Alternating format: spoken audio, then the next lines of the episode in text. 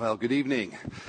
And uh, as we conclude our offering there, we are getting into our time in the Word, and we'll be in Colossians 3:16 tonight. Many weeks ago, I bought uh, plane tickets to go to Florida to visit my parents, and uh, that was this past week. I have to say, the weather was spectacular and I had a very wonderful time. Well, I got back last night, and right before the service, I overheard somebody say something about bad weather or something. I don't know.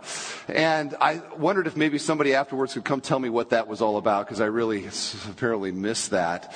But uh, it is good to be back with you, and it's good to have. I saw my wonderful assistant, Tina Stinnett, and her husband, Tim. I think I saw them walking in. I'm not normally they sit over here somewhere, but Tim has had just a real rough time, and we've been praying.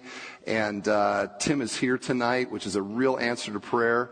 And that would be a good chance for Tim to say Amen. Amen. Good to have Tim and Tina here tonight.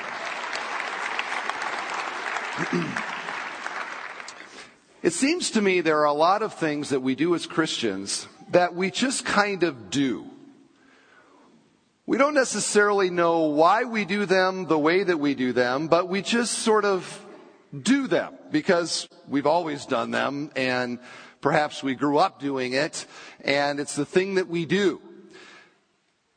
One of our uh, passions here at Bethel Church is to ground everything that we do in a biblical framework so that we know why we're doing what we're doing and how to do it in a way that glorifies God. And so over the years, we've talked about many, many, many different subjects and how to do those things to the glory of God and what they're all about.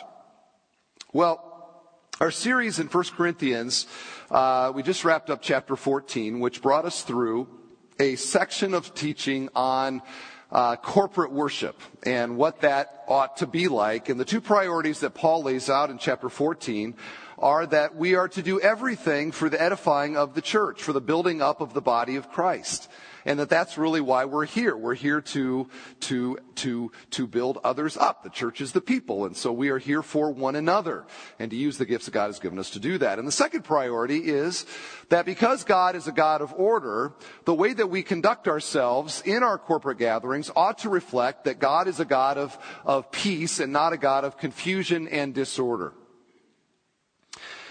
So this weekend, what we're doing is we're just kind of pulling back from uh, 1 Corinthians and taking a look broadly at the whole matter of corporate worship and what this is all about. Because let's just face it, millions of Christians every weekend are gathering in churches, and every Christian church that I know of always has a time of singing and music, and, and it's just one of those things that we do, and it can be so easily confused because we don't necessarily know why we're doing what we're doing, and we haven't really thought about necessarily how to do that in a way that glorifies God.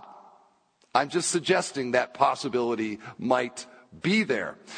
And so this is a priority for us at our church. And every once in a while, we want to stop and say, okay, what is this whole worship thing all about?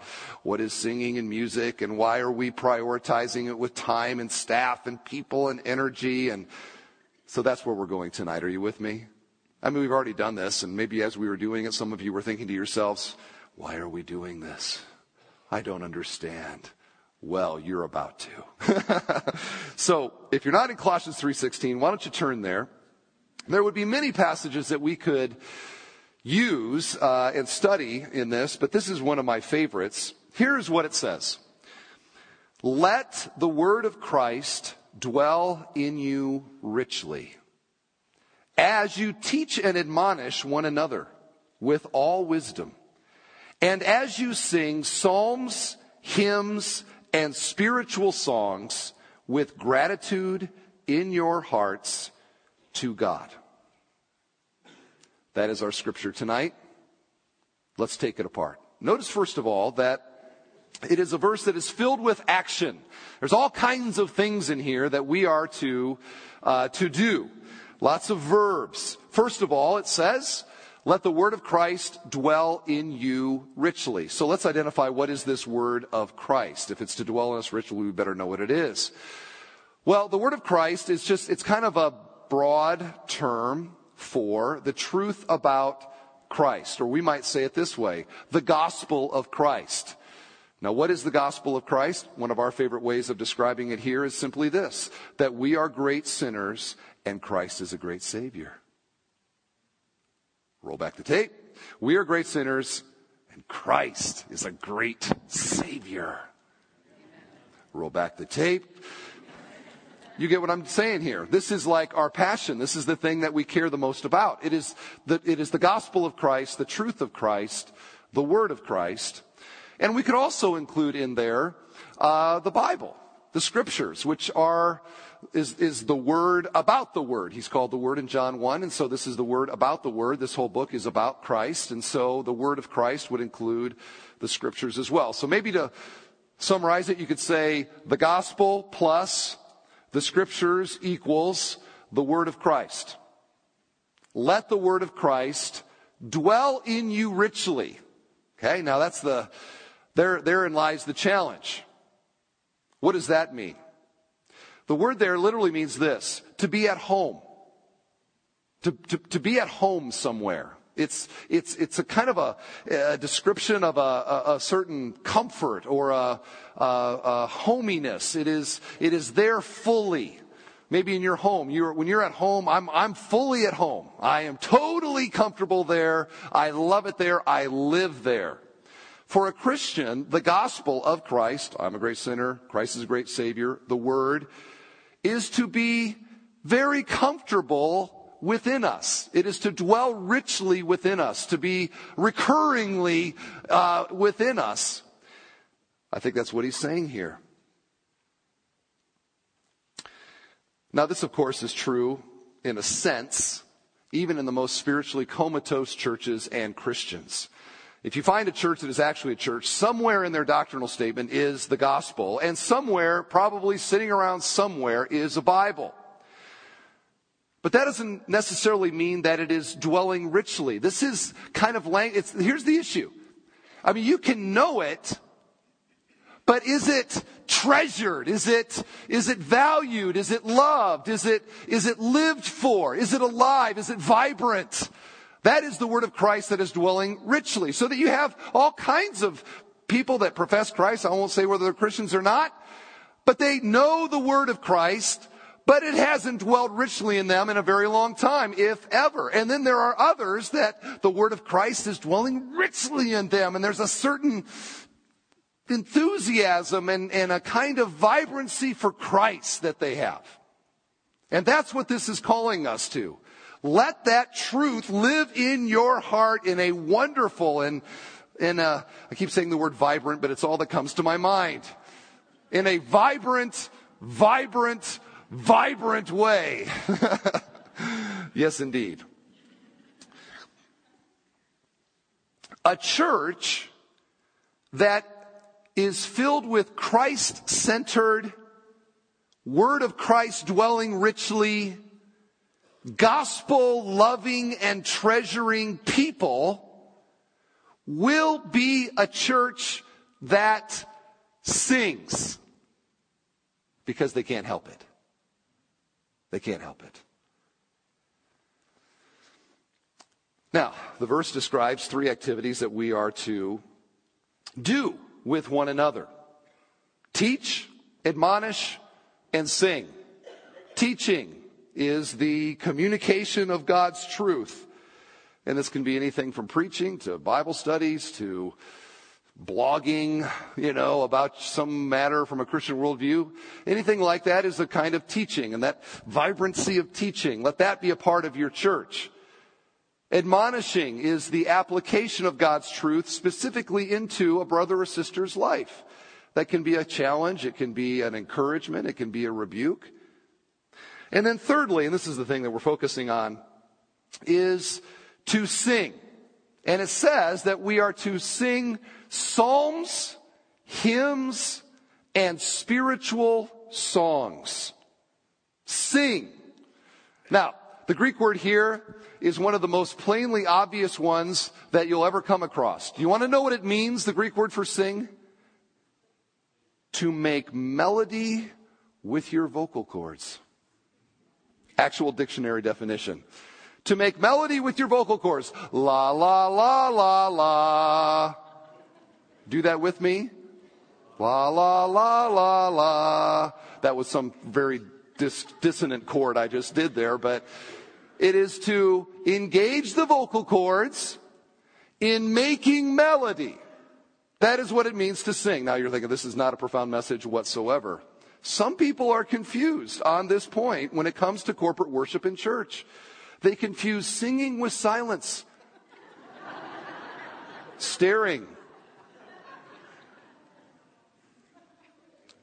Make mute melody with your vocal cords. Now, it's interesting because the first part of this verse is, is all imperative. In other words, these are commands. Do this, do this, do this. But when you get to the singing, it's not in the imperative. And I think the reason for that is that Paul just assumes that somebody who has the word of Christ dwelling in them richly isn't going to have to be told to sing.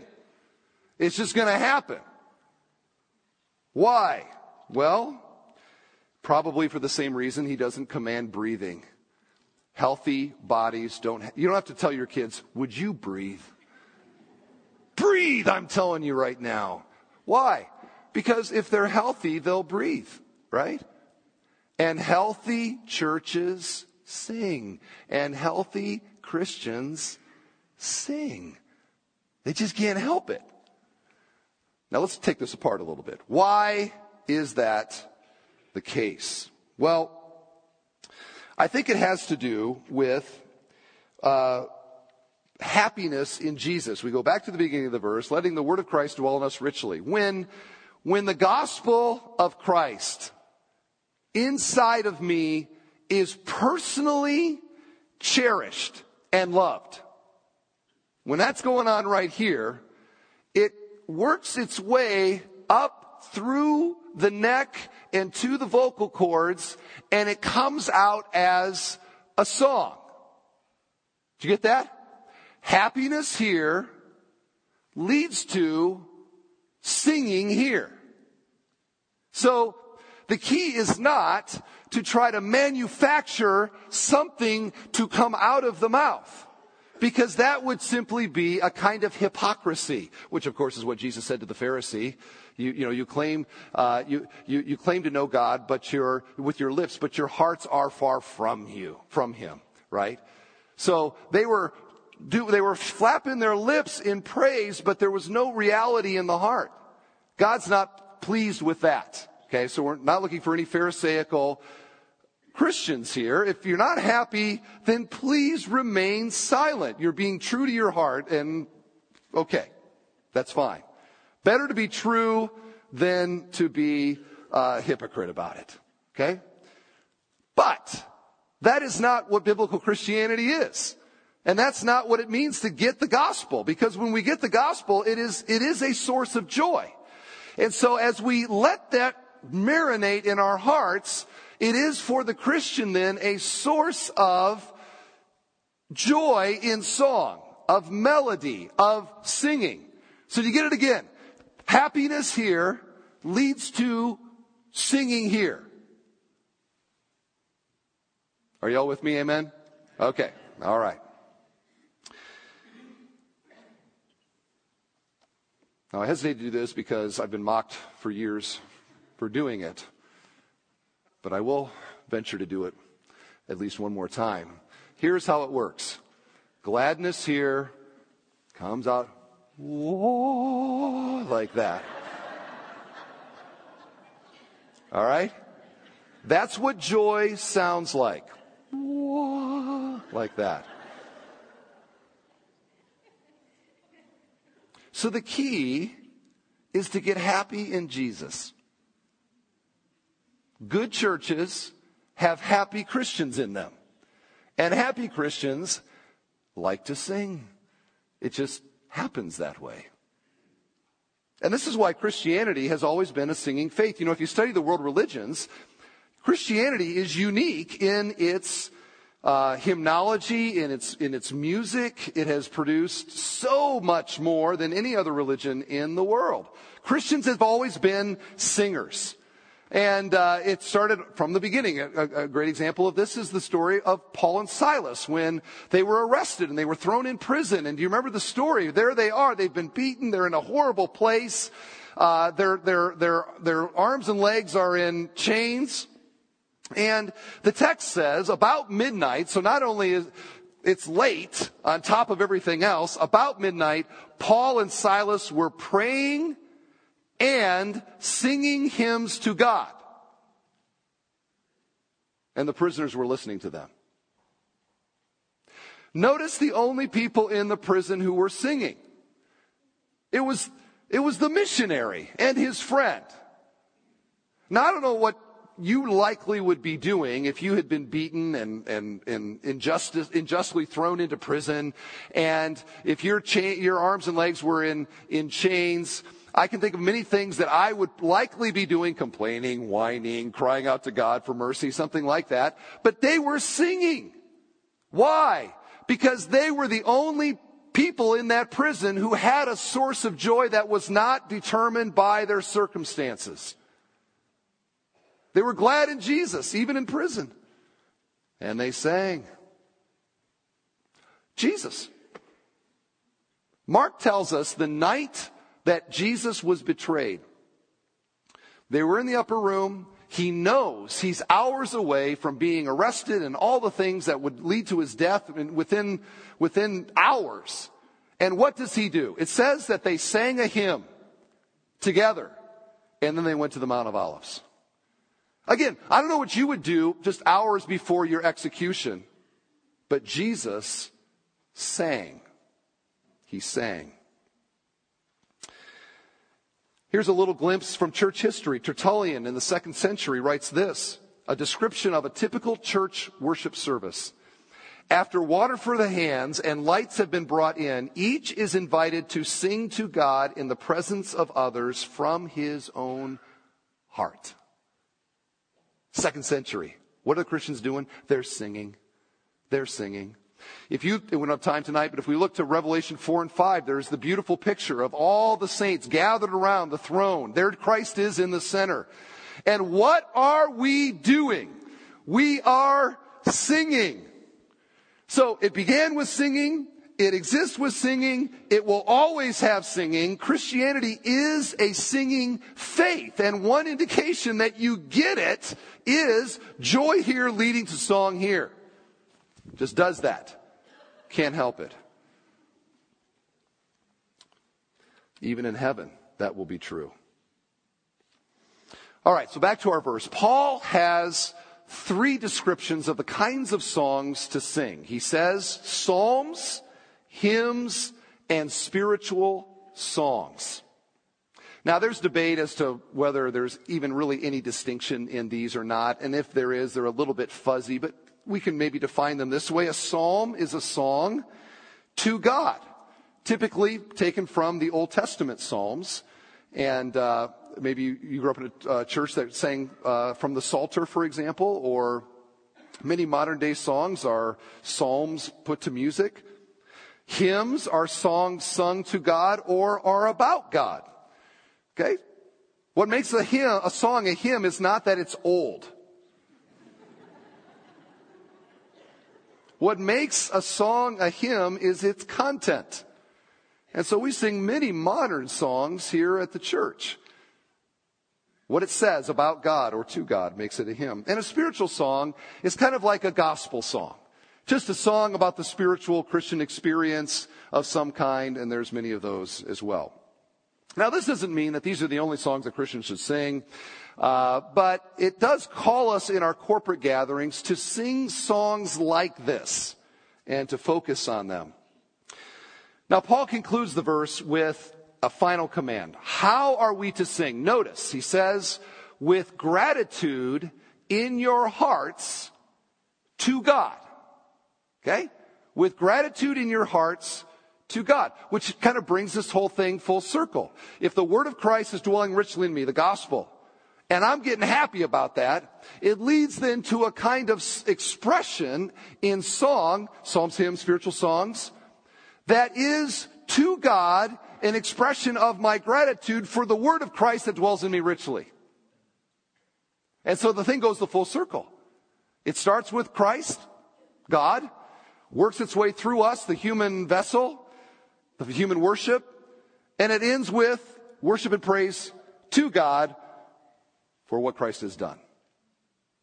That is, if you were to, if you were to, if you were to dissect corporate song or Christian praise, that is what it is. Take out any part there, and it's not that anymore. Take the gospel out, it's not that anymore.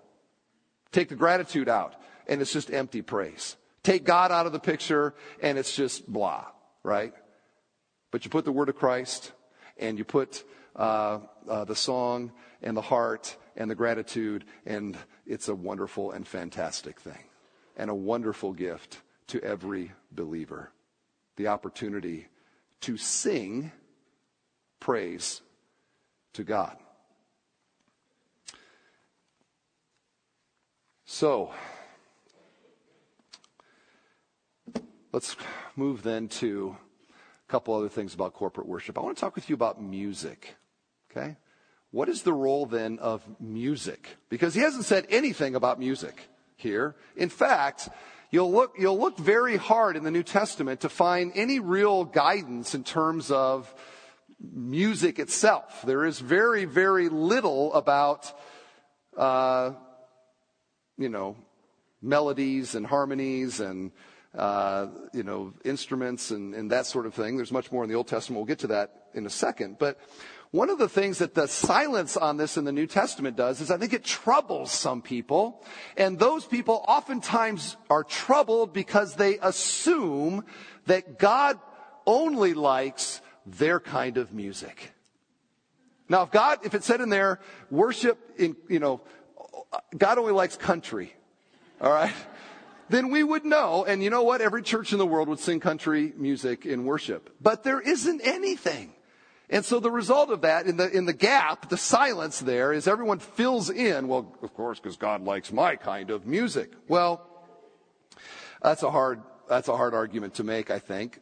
I think the reason that the Bible is silent about as to style of music and instrumentation of music is that God loves the variety. He loves the variety.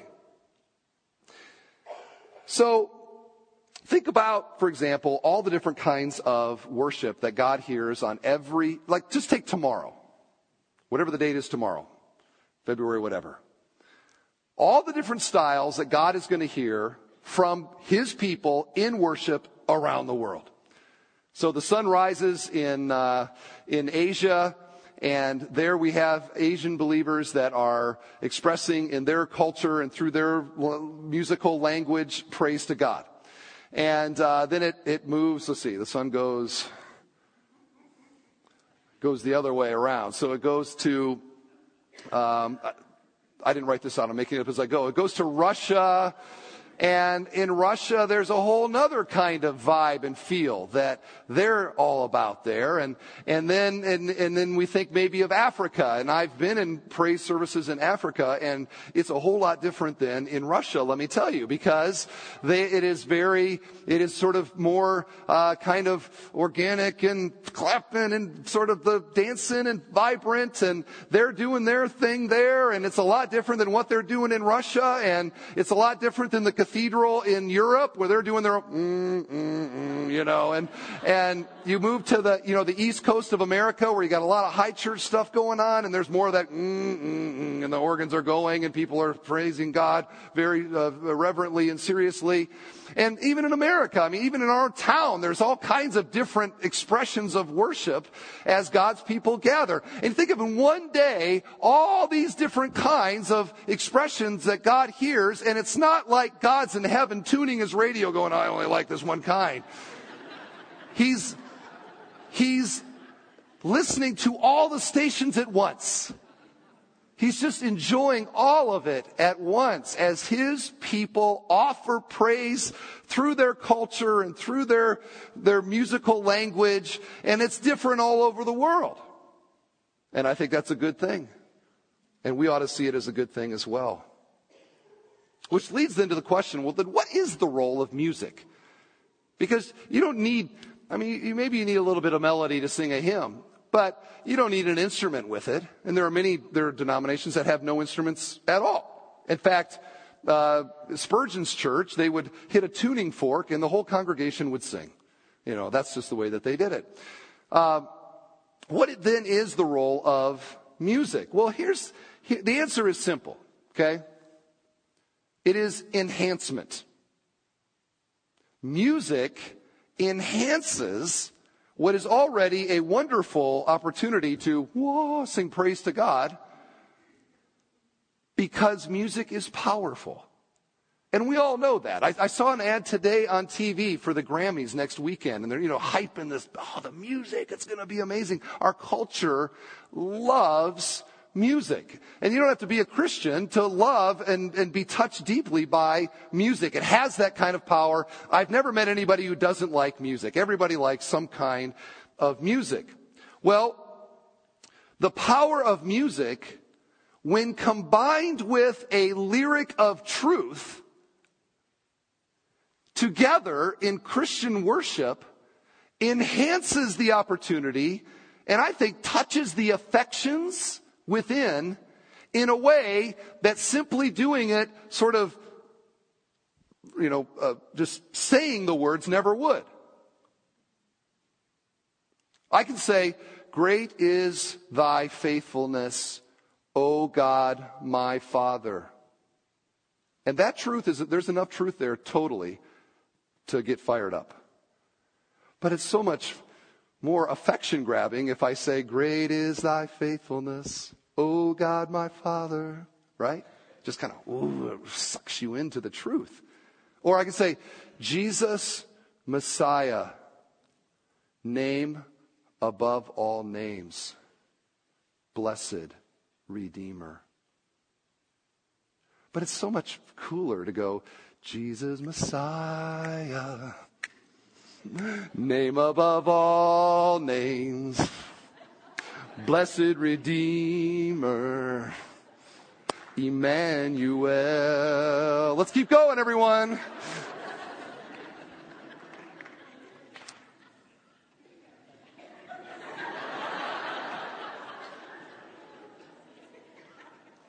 It's true, isn't it? I mean, it's just, that's what music does. It grabs you.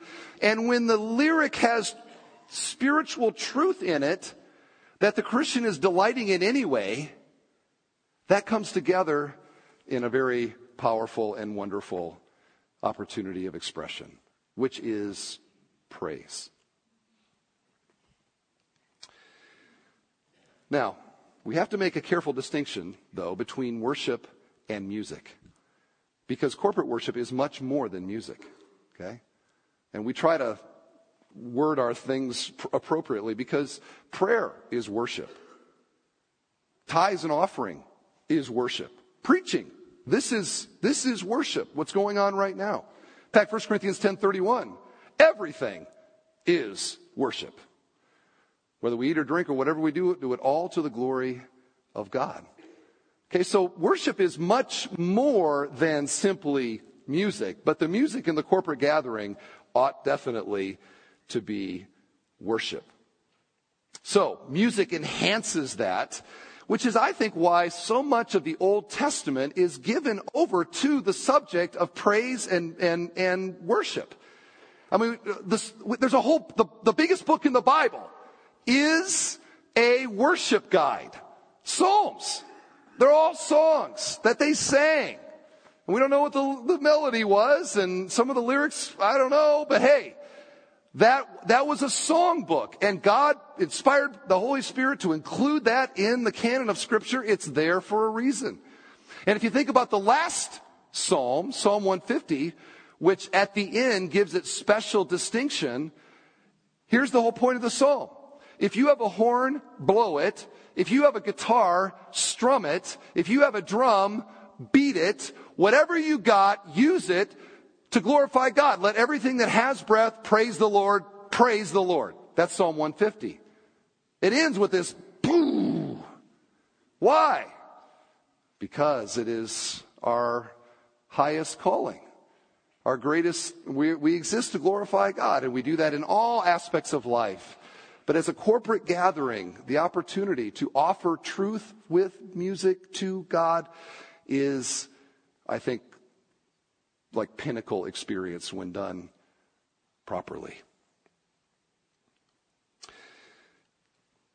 The actual list of instruments referred to is surprisingly long in the Bible trumpet, cymbal, flute, guitar, harp, organ, timbrel, lyre, human voice. There's also a lot in the Bible about, uh, if we could maybe call it physical worship of God, including dance, lifting hands, clapping. There's even statements of volume, loud noise, and shouts listed as well. Now, what are these, all of these items here? They are simply human expression, right? They're, they're a means to human expression. If I got a guitar, I can play the guitar to the glory of God. If I got a violin, I can play the violin to the glory of God. If I got hands, I can use my hands to the glory of God. If I got vocal cords, I can use vocal cords to the glory of God. Happiness in Christ here can find all kinds of expression outwardly that is offered as praise to God. And the Bible just says, max it out. Max it out. Take whatever you got and use it for the glory of God. And when we do that, it is an incredible enhancement and blessing to the church. And that's what we want our times together to be. We want them to be deeply participatory and involving and affection grabbing. And you know what? Some services are going to be more that way than others. Some songs are more that way than others. Just like, you know, every, every dinner at your house isn't Thanksgiving, right? You've got some that are more meat and potatoes and some that are more sort of your best recipe. But over time, we want it to, the regular experience of worship at Bethel Church to be this. And so, towards that goal, I want to share a couple of core values with you uh, in regards to corporate worship. Number one is Godward. Godward. Now, this to me seems to be one of the most basic truths in worship. But if worship is going to be offered to God, then the direction of the service needs to be vertical. We're oriented towards God and His Word and the opportunity to praise Him and to say that we love Him and to sing songs that are Godward. And there are good songs that are not as Godward. They're fine. We're not condemning them. But when we get together, we only get to, we have time for four or five songs. Let's sing Godward ones. Let's sing ones that enlarge the heart towards the Lord. Celebrate what Christ has done. You can listen to the other ones on the radio. Here's some verses. Again, let everything that has breath praise the Lord. Sing to the Lord a new song. Sing to the Lord all the earth. So, one of the responsibilities of the leadership of the church, and, and frankly, delegated to the leadership of our, from our worship team, is for them to intentionally plan services that lead hearts and minds of the church toward God. As free from distractions as we can, as free from silliness as we can, uh, to be serious about that. Joyous for sure, but reverently worshiping God, as Hebrews says, because our God is a consuming fire. And when we get together, we're Godward, right? We are vertical. That's a priority for us. Secondly, is excellence. Excellence. Sing to him a new song, play skillfully, and shout for joy. Psalm 33, verse 3. Now, we don't worship excellence, and, you know, uh, we do the best that we can, but we want to do the best that we can, and we're doing it for the Lord. And so we'll plan as best we can, and you come and you praise as best you can, and I think that'll be done with excellence. Amen. Third, genuine enthusiasm. Genuine enthusiasm. And both those words are important there. We can be enthusiastic. Any junior high with a big game against the arch rival at a pep rally, they can be enthusiastic, right? Woo, whip everybody up into an emotional kind of woo. We could do that here. It's not hard to do that. You play the instruments just the right way. You've kind of plan the service just the right way, and you play on the emotions of people, and you whip them into an emotional frenzy. But we're not looking for that. That's emotionalism. We want genuine enthusiasm where it is flowing from the word of Christ dwelling richly within us. It's not just empty praise, but as Jesus said, it is worship that is in spirit and in truth. That is what we're aiming for. And frankly, every time you see worship in the Bible, it's that way. I mean, if you, if you go back to when they dedicated the temple under Solomon, or if you go uh, to the celebration of Israel after uh, God led them through the Red Sea, or if you go into the book of Revelation and the pictures of what worship is like in heaven, there is, there's no sense of it where people are like, this is such a drag. There's none of that. I mean, it's like people are into it. That's what I want to say.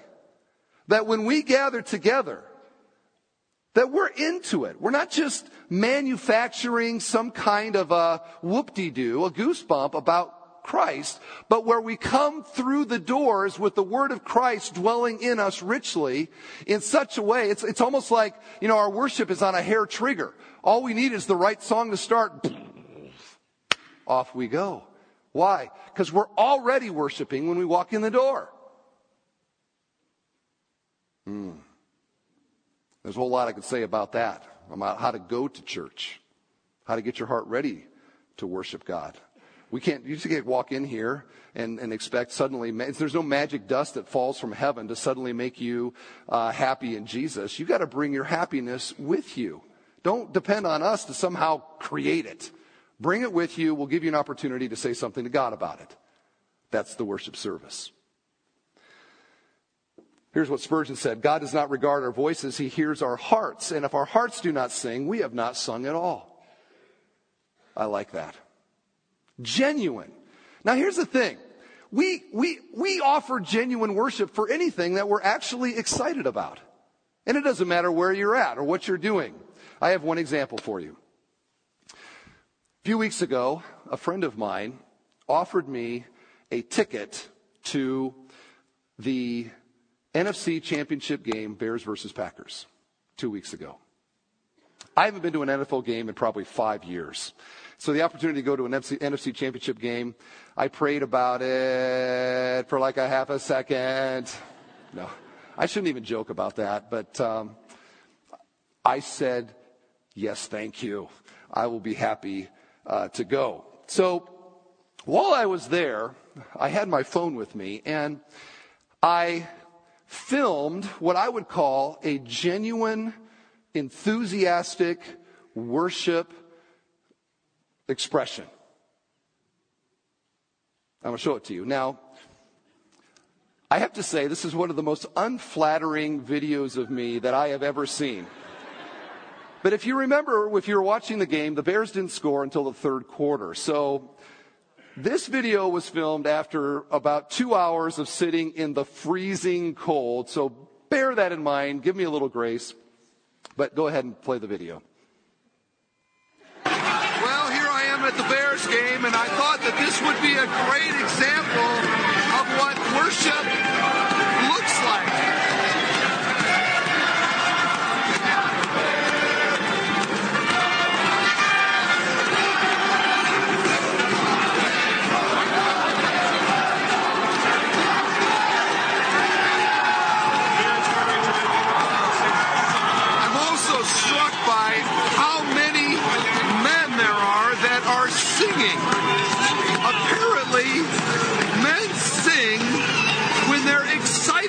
something. Just a thought for you.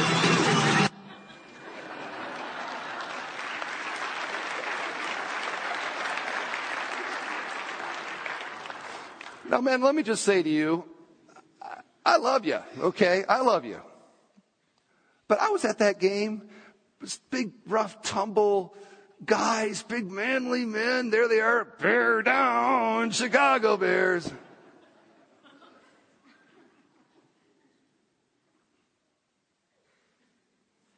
It's a sad day when there's more joy at Soldier Field than in the church of Jesus Christ.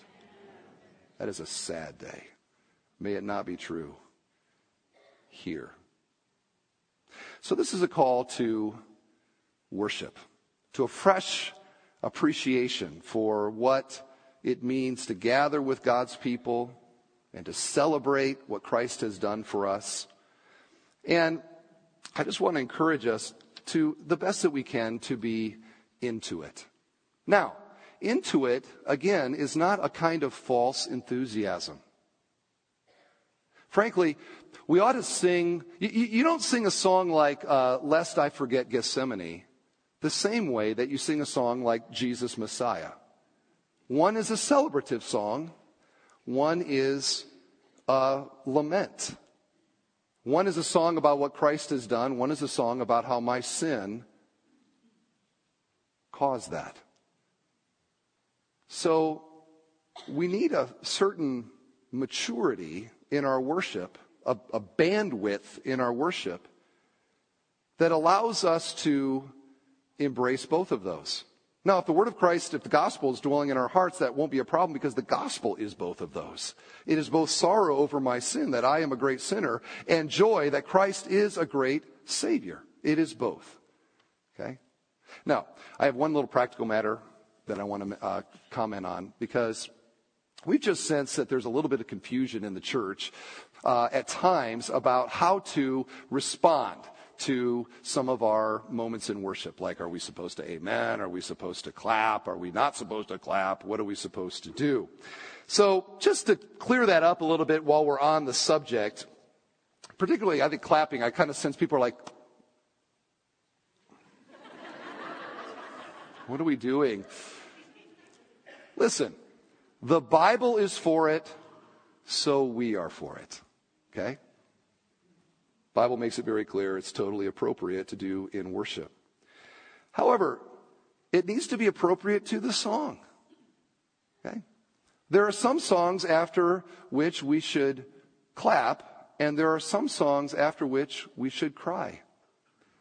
And when you clap after a cry song, it seems superficial.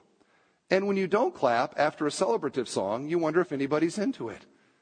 And so we just need to recognize that, that, uh, I don't it's a kind of discernment, I guess. And, and, and, the best clue that I can give you is that typically the songwriter tips you off as to whether this is a celebrative song or if this is a lamenting song. And so if the song is joyous and upbeat and celebrative, then that's a moment for the congregation to be like, yeah, and if the song is uh, in a minor chord and it's um, about the suffering of Christ in some meaningful, heart sort of gripping way, then the, when those are done, then let's just enjoy what that kind of reverent silence can say. And allow that to be our statement to the Lord that we get what we just got done singing. And we're not just being trite and superficial. Okay? So just listen to the song itself.